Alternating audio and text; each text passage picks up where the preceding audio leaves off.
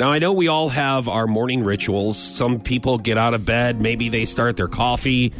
Um, you get in the shower. You lay out your clothes.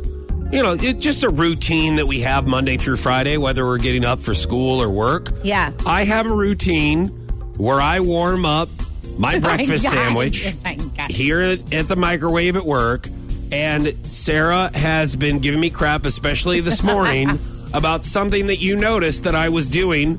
Once again, part of the ritual that you Something guys you do, do as well in the morning. Every morning, I'm sure. But I just, first of all, you've been eating these things for four years straight.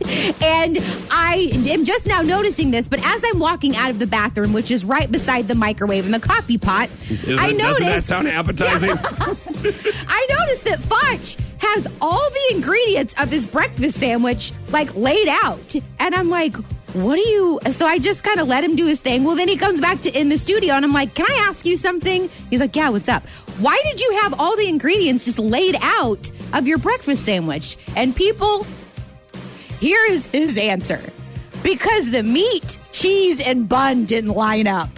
And so he had to basically, you know, take this whole sandwich apart and then put it back together straight. Before you put it in the microwave. It's easier to eat that way. No, it's not. And I don't want to waste the cheese. There's clumps of cheese that sometimes fall off of your breakfast sandwich that go in the wrapper.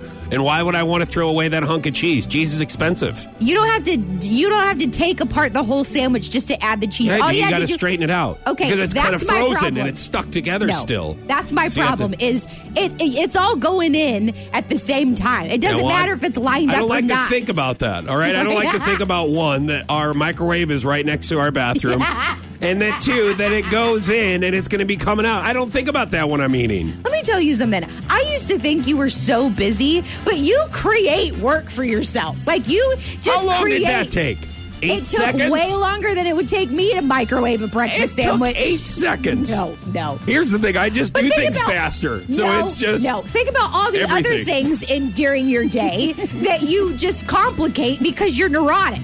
Yeah, that's it. It is. It's just like my breakfast sandwich. So if I say that I'm busy today, it's not necessarily busy. It's it's work that I'm putting on my shoulders. Exactly. Like He's overcomplicating things. Straightening out my breakfast sandwich. Yes.